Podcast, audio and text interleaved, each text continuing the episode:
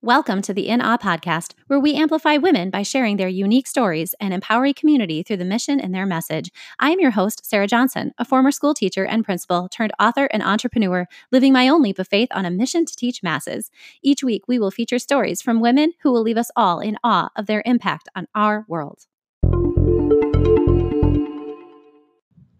Welcome back to the In Awe podcast in our series on independence. This month, we have been featuring entrepreneurs, and I am veering slightly with our guest this week, but you will see why she nestles in nicely with the independence theme.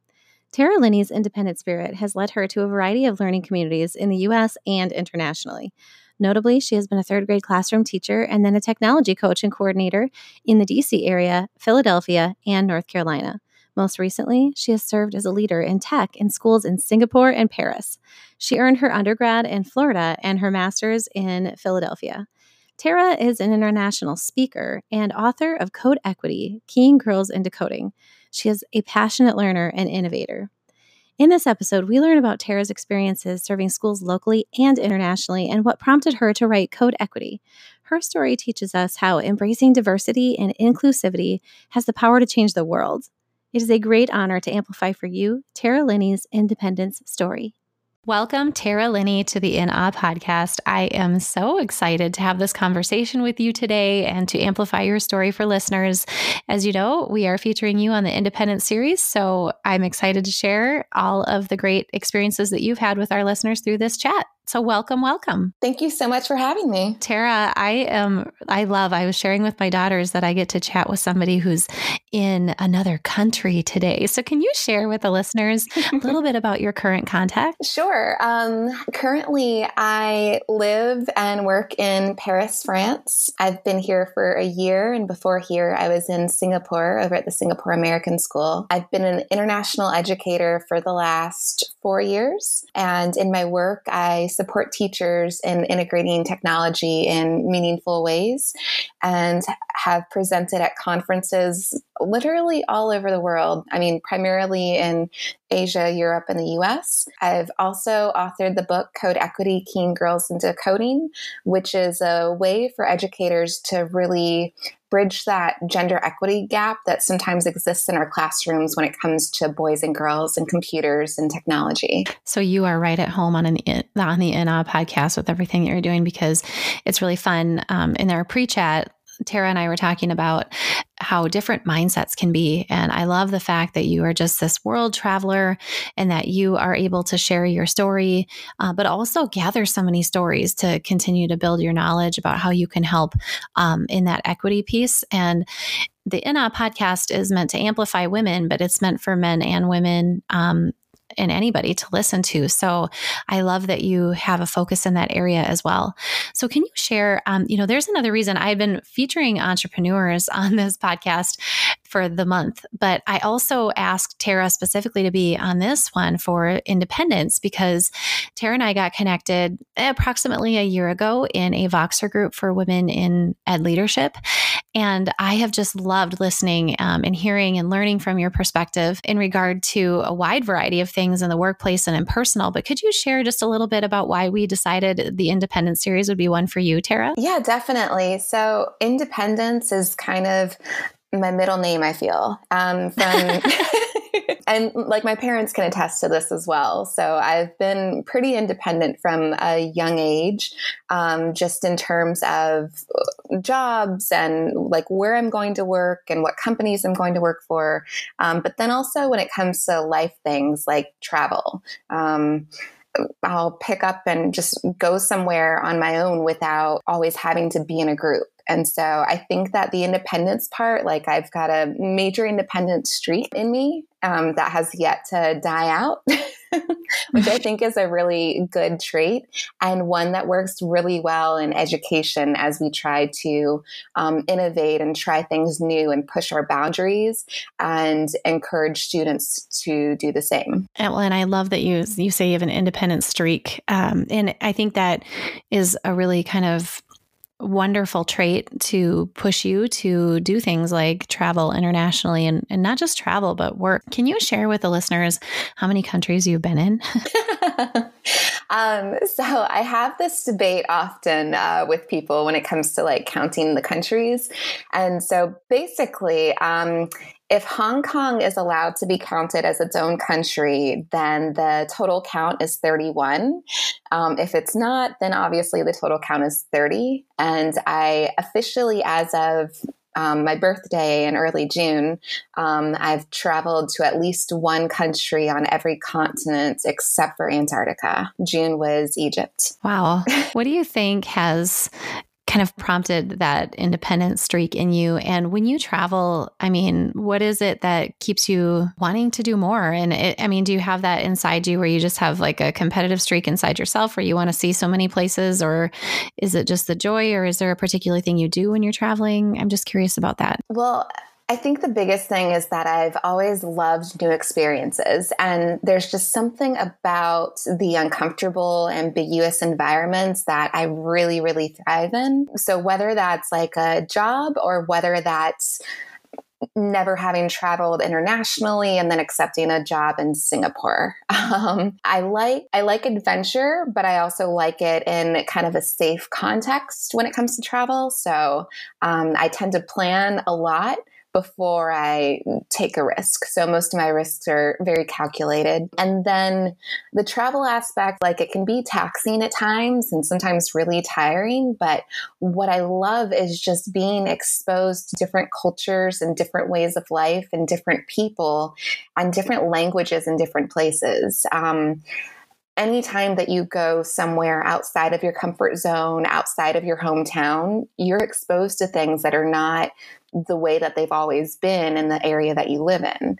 And I think that that exposure allows us to grow and become more connected um, as a whole world rather than just focusing on our little silos. In in your work then, in the work that you've done in schools, how do you think that's impacted your work with students, with staff? Do you want to share with the listeners a little bit about kind of how you've led and how your perspective then kind of flows into the other, you know, others around you because you have that wider angle lens? Definitely. So I think a lot of it has to do with interdisciplinary learning, which I've been a big proponent of um, s- since before going internationally. So it's bringing purpose into education, but then also like, is what we're doing in math similar to what's happening in, science? And if so, can we talk across the hall and say, hey, you're doing this? Well, I can support you in this way, and you can support me in this way. And then that way, students are being exposed to um, the same concepts, but in different areas in different ways. And so I think through interdisciplinary learning, like for sure, is a really great way. Um, another thing that I've been really into uh, for the last, I guess, about three years has been the Sustainable Development Goals. Um, these goals replace the millennial goals, and they're basically um, goals that are set up by a partnership with the UN in order to save the world for 2030, essentially. Um, and they focus on so many great things that students can be empowered to really like take on, um, like climate change and water quality and quality education and gender equality. Um, and just so many there's just so many connections there that can then be connected into the educational environment so that so that students and teachers aren't just learning because this is what the curriculum says but rather we're learning this because this is the impact that I want to have on the world. That's so cool. And and what a lofty mission to save the world. I mean, I'm not trying to laugh it off. It just sounds really great. What has been maybe one of the most impactful examples that you've seen come out of that? Oh, wow. Um, just one. So, from that, I would say in Singapore, we had this. Um, this design hackathon and the number of sections per grade level was pretty huge. We had 13 sections per um, grade and well, we had 13 sections of fourth grade. So about 300 and some odd students. And that was just on one campus. And that was just for one grade level.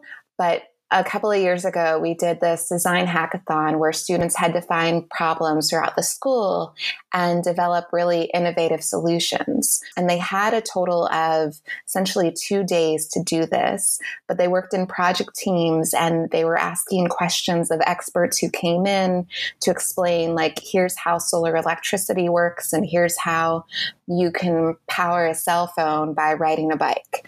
Um, so just really putting the power into the students' hands in terms of having them see like what different problems are and then crafting these really cool ideas and seeing them come to life, um, I think has been one of the coolest things because it connects to the curriculum in so many ways, but without it being like this textbook driven lesson, it's more experiential and purposeful. Oh, and and how memorable for them. And I just, I love thinking about how that can tie so closely to all of the other great work that you're doing in your passion areas and just thinking about the impact that that would have on the learners. Um, and so, wow, just thank you for the innovation. And that is really cool. I love it.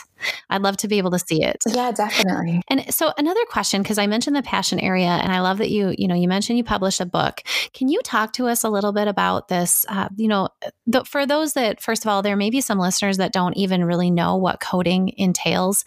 And I know for a lot of people that sounds the educators that are listening like, well, of course we know what coding is by now. But that's not accurate. I, am learning, and maybe you know this too, that there's still a lot of the world that are still afraid of this idea of coding and teachers that aren't really, you know, getting into it. So could you just share kind of like the layman's version of of what coding is and just a little bit about what prompted you to, I mean, write a book? That's kind of an accomplishment. so I'd love to hear about it. yeah, definitely. Um, so what coding is, so there's a lot of things in the technology field that um, overlap. So lately there's been artificial intelligence. Um, there's been virtual reality, but we won't get into the different realities. Um, there's been coding, computational thinking, computer science, computer programming. Um, between those four things, coding and computer programming are most similar. And so coding is basically the um, programming of a computer. So, writing a script that allows something to do something. For example, if you ever used the Scratch program, that is block based programming. And so, students can drag over color coded blocks. And when they put the right combination together, they can then see like what happens on the screen. So they can make games and do digital storytelling with it. When you get more into the syntax coding, the syntax is more about using characters um, and using different letters and symbols and things to write a program. And with that, you'll see that on the back end of spreadsheets when you do things in awesome tables, which is a super techie thing, but really fun um, if you like stuff like that. And then you'll see that um, in the source code of different websites. So when people are building um, websites from from scratch, they're oftentimes doing the more syntax based coding. And with syntax based coding, you're um, seeing languages like Ruby and Python and Java and JavaScript and C. And so, what I find in education, um, especially internationally, is that when it comes to coding, um, people get most when they hear it because they think of that syn- that syntax language, um, and they're like, "Whoa, this is like a whole other language," and it is. But I think that what um, creates kind of a cushion into that is the more logic based coding that you get with things like Scratch, where it is the drag and drop. Because in order to understand the syntax, it's super important to start with the logic. So you can make sense of what words are and then figure out the order that they go in and the spelling and things like that. That tends to be like how we learn words when we're young. So we learn how to say it, um, maybe before we know how to exactly spell it. And you can think of the syntax as the spelling and the saying as the logic. Computational thinking is another thing within the whole coding and computer science area. Computational thinking is actually, it's how you approach problem solving. So it's how you go about decomposing problems, um, creating algorithms, um, recognizing patterns and things like that. And that's something that can be a style of thinking that can be integrated within uh, different content areas. So when you're doing poetry and students are looking at stanzas or they're creating their own rhyming poem, um, they look for the patterns and then they say, okay, if I change out these letters in this word, then um, I can make this rhyme. Those are kind of the overall definitions of the different areas of coding and computational thinking and uh, programming. My book, Code Equity Keying Girls into Coding, attacks a lot of those areas, but focuses more on how to create gender equitable learning experiences for students. The whole premise of the book, which is in the preface as well, is that the whole like reason for writing it was that when I was in Singapore, um, I started an after school coding club and called it Programming Pioneers and thought that it was like really catchy and cute and it was. It it got uh 25 students all together which was pretty big. I had done coding before that in after school programs and integrated it into the classroom when I was stateside in both Washington D.C. and just out of just outside of Chicago in a little place called Crest Hill, Illinois. And then when I moved over to Singapore, I was like, yeah, let's go ahead and do this here too. So when I set up the after school club, um, I opened it up to boys and girls in grades second through fifth and got 24 boys and one girl. And that just started everything because when I had done the different coding clubs in the US, I had I had first started at an all girls school in Washington D.C.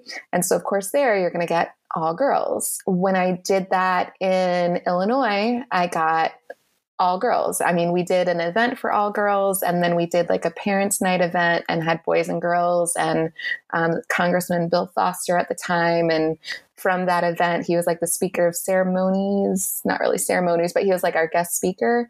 Um, and so then in 2014, he invited me to be his special guest for the State of the Union address, which was pretty amazing. And then after that was when I moved to Singapore. So when I got the 24 boys and one girl, I was like, huh, well, let's turn this into a social experiment because I can't change the makeup of the group, but let's just see how they interact with each other. That is really the thing that prompted me to write the book because knowing that that scene of having 80 90% boys and like a small percentage of girls in a coding club or in a coding class is something that's seen no matter where you look. It's not everywhere, but it's in a lot of places. And I think that it's something that mm-hmm. um, people are aware of, but don't know how to fix or address or if they should. Yeah. And that experience, and I'm so glad you put this out into the world and that, you're, that you shared it and um, that you're mentioning it here because a couple of things have been resonating with me as I was listening.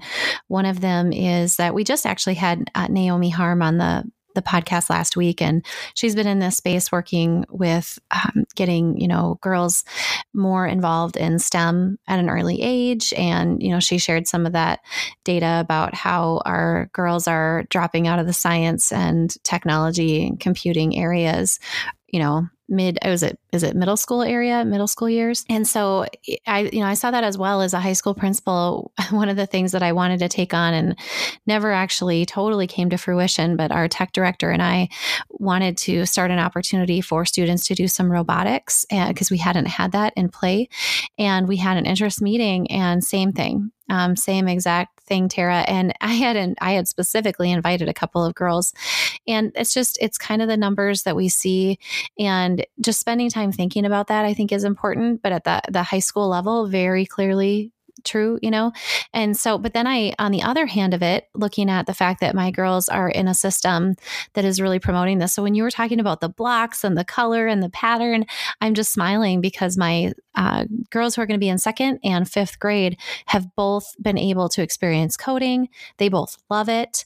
My oldest is being really poured into to be able to do some STEM camps coming up. And so it's really great because I know it's work like yours that's making an impact and a change so that we're being more mindful about it in our schools and being careful to encourage and not discourage. Um, so thank you for putting that out into the world. I'll make sure to link it so that our listeners can check out your resource as well because we don't want to we don't want to hinder opportunities for either gender you know, um, if that's what they're interested in, right? Yeah, definitely. And a lot of people they ask, like, well, why do you focus on girls? And I've always thought, like, if we're going to change something in the world, then the most logical and smartest place to start is by doing so in education because what you do for those 13 years of a child's schooling and what they see, that's going to have a huge impact on who they become when they turn into adults. And if all the boys ever see are boys in their different coding classes or coding clubs and whatnot, then when they go and start their own companies, who do you think they're going to hire? And same for girls who start their own companies. Like, oh, well, it's primarily boys. So I guess that boys are going to be the ones who are the experts at this. Whereas, like, when you do a coding club and you have it as girls only, um, I only do girls only coding clubs in lower school or elementary school for one main purpose at that age, when you establish those relationships with the different students, what you're doing is you're creating this community of iterators and of learners with girls who might have been put off by trying it with boys because the boys might have judged them too hard. But it's almost like this sisterhood bond that they get in in elementary school, so say K through five then when they graduate from fifth grade into middle school or when they go to another school they've then got other girls especially if they stay within the same school system they have other girls who now have iterated and tried and created and done really cool things in coding club with them when they were in elementary school. So when they get that opportunity to take that computer science class or to do some type of coding class they're more likely to take that on if they've got a partner or somebody familiar in that room with them. So by establishing the community early on, then it's less likely for them to shy away when they get into middle school and beyond. Whereas if they're the only one and they're in middle school and it's their first time, that it's like, whoa, this is really scary. Like it's almost like going to college in a different country where everybody else like looks different and speaks a different language. Thank you for providing that perspective and sharing your your reasoning behind that. And I I can see because uh, over the span of years, just enough experience to see those kinds of things. And we don't like to talk about differences. I, I don't know if you've noticed that, Tara. We're all the same. Yes. Right. I think, in, and I, I don't know because I'm not as well traveled as you, but I would say in the United States, we tend really to struggle with acknowledging differences. And I know I've been in that camp before. I've, I've shared this before. I, I, as a third wave feminist, raised and didn't even realize I was one. I didn't want to acknowledge that there are difference between men and women because women can do everything that men can do and blah, blah, blah. I mean, I say blah, blah, blah because I've been able to process that and become wiser and more educated about it um, beyond my sphere. It's the one topic that I feel comfortable saying, yes, there are differences. And in fact, uh, we perpetuate them when we ignore those differences. It's the same thing as when I've encountered and I've kind of butted up against people who say there's no difference between women in leadership and leadership. And I struggle with that because I see that there all that ignoring of the differences does is perpetuate it it's kind of like when we don't want to talk about race and we we say we're you know it's that whole idea of being colorblind actually perpetuates further racism because if we say there's no difference then uh, we perpetuate those stereotype biases more. I just love that you're doing that. I love that you're boldly and pretty unapologetically trailblazing in it. So thank you for doing that because it really matters it matters a great deal. Yeah, thank you. It's it's a very exciting time for sure, especially with different movements over the years. So like the hashtag Me Too, and there's been a lot of stuff about women in leadership.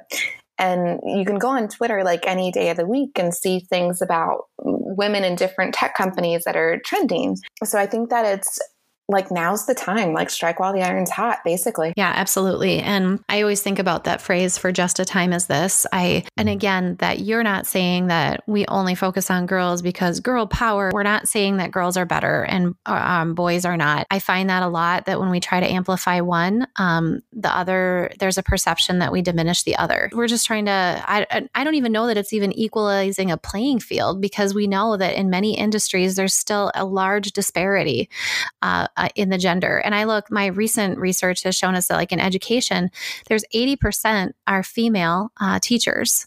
And we've got, we're getting closer to 50% as administrators, uh, building level administrators, but we're still at 25% females as superintendents.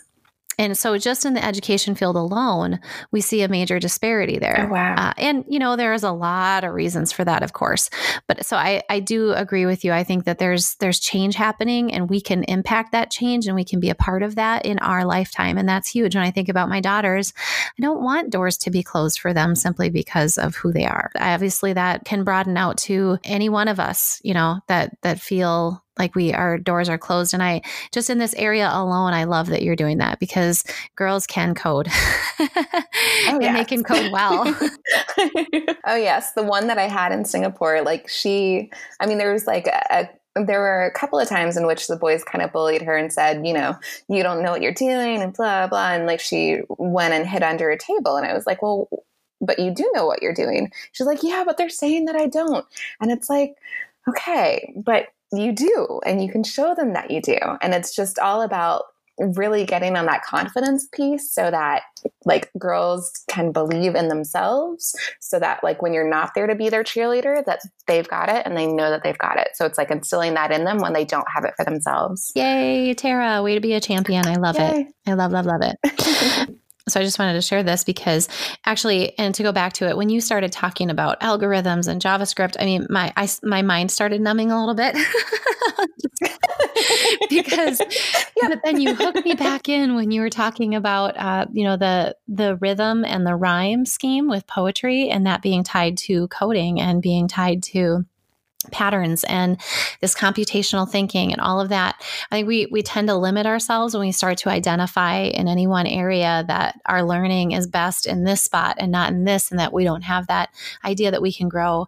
And then i was thinking about how with my own tech and my learning just in the last 6 months how i'm learning that i am I don't think I'm coding, but I'm doing things in HTML. I'm editing in HTML on websites. And boy, I, you know, a year ago, I'd have been like, well, I don't know how to do that. Like, let's convert. It says convert to block. And I'm like, nope, I'm sticking in HTML because I can do this. You know, it's just kind of fun to, to know that we can grow. Oh, yeah. It's an exciting time for sure. Okay. So getting back to you, Tara, uh, just a couple more questions about this idea of independence. And I wanted to share this with, and I don't think it's getting too personal, but one of the things that always strikes me when we're talking and having conversations, and one of the things that you shared about in your your most recent role was the idea of being a single educator in another country. And would you just kind of share a little bit of perspective um, for the rest of the world and listeners about what it's like to what your experience has been being independent in that way too in your personal life tied to your professional life yeah um, it's been so like in the international um,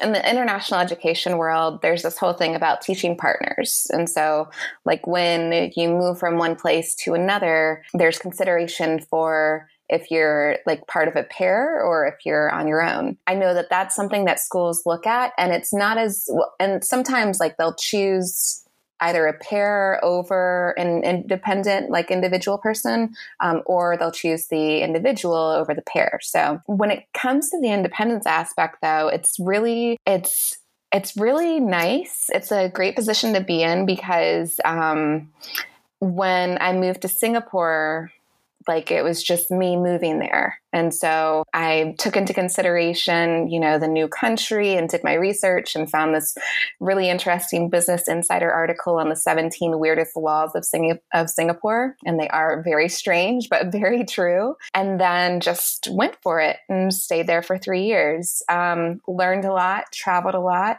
And then when I got the job here in Paris, um, I was actually at a speaking at a conference in India.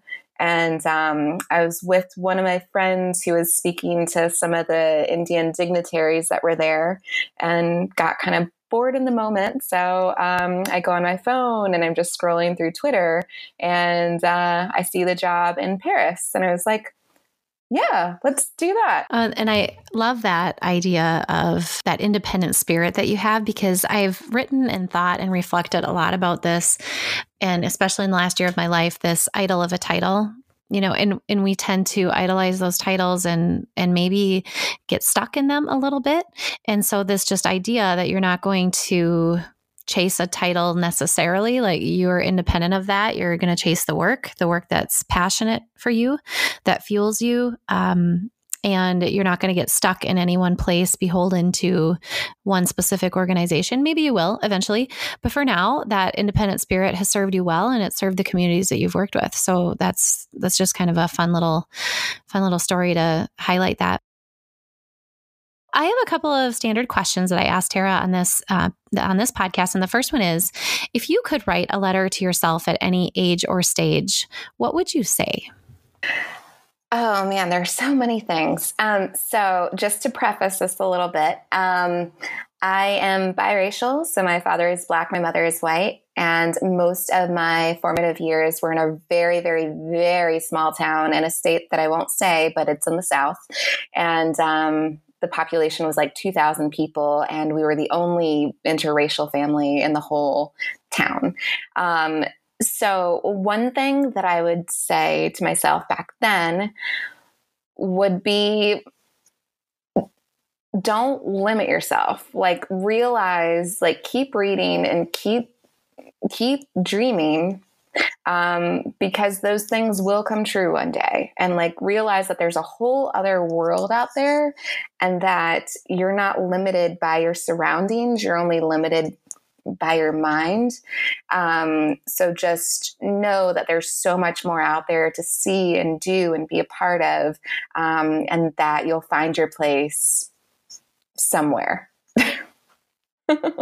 I love that you shared that. I, I thank you so much for that vulnerability. And I also think too that it makes me want to have another interview with you I just get to and I, I'm gonna have the benefit of doing that. I'm gonna get to know that a little bit more about you, Tara, because I think about how that must um, that experience and that context that you shared must really have an impact on your independent spirit. And I I love kind of thinking about people's stories and kind of peeling apart those layers. So that's really great. And I, I'm sure that that message that you just shared hit one of our listeners in a in a really important way. So thank you.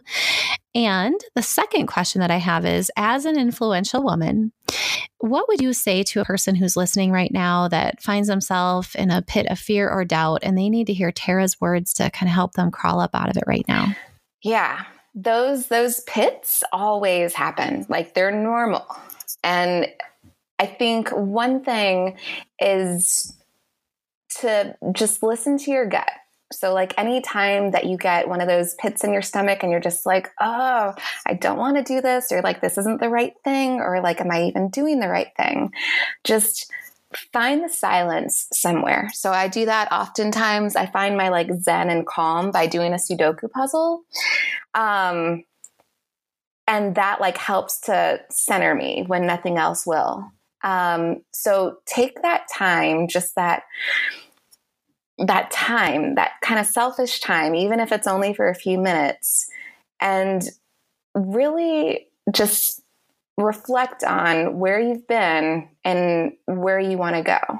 Um, so I'm doing that a lot right now. I've done a whole lot of Sudoku puzzles, um, and they're part of like the fiendish Sudoku too. And what I find that's really great about that is that it gets your mind to focus on something else instead of going into a million different directions. And it helps to, like, for me at least, it helps to really center me so that I'm not, it provides kind of a distraction from things that are outside of my control, essentially. So just know that when you take a leap of faith, everything will work out one way or another, even if you don't know what that way is, like I'm realizing right now. And um, yeah, and just take that time, kind of that selfish time, even if only for a few minutes, to get centered and do something that's just for you. Sudoku. Um, I love it. And so thank you for that wise words and for sharing, you know, that vulnerability piece is that we all experience that. And so it's always good to hear when somebody like you who is an international traveler and has kind of beat back a lot of different fears that many of us may have about that and has written a book and presents and and has a lot going on that you also struggle um, in that pit. And I really appreciate how you said that we we fall into them plenty of times. So I really we thank you for that vulnerability. So, Tara, I am going to make sure that I link up uh, the ways to follow you on social media, but would you share with the listeners the preferred way to engage with you if they want to be able to have a conversation after this interview? Yeah, definitely. Um, I find that Twitter is my like social media of choice. Um, I'm also on Instagram, and then um, I'm on Twitter just at Tara Linney, just my name. And um, by email, I'm getting better. Awesome. All right. Well, thank you so much, Tara, for taking time out from wonderful Perry to have this conversation with me in good old Wisconsin. And I thank you for the awe inspiring interview that you've provided today. Awesome. Thank you for having me. I continue to be completely awe inspired by every single guest on this podcast, and I am so grateful every time you choose to share, rate, review an episode. It matters so greatly to the mission and the message of our guests, and I appreciate every time you help one another rise by lifting up the message. Thank you so much, and I appreciate you being a part of this awe inspiring community.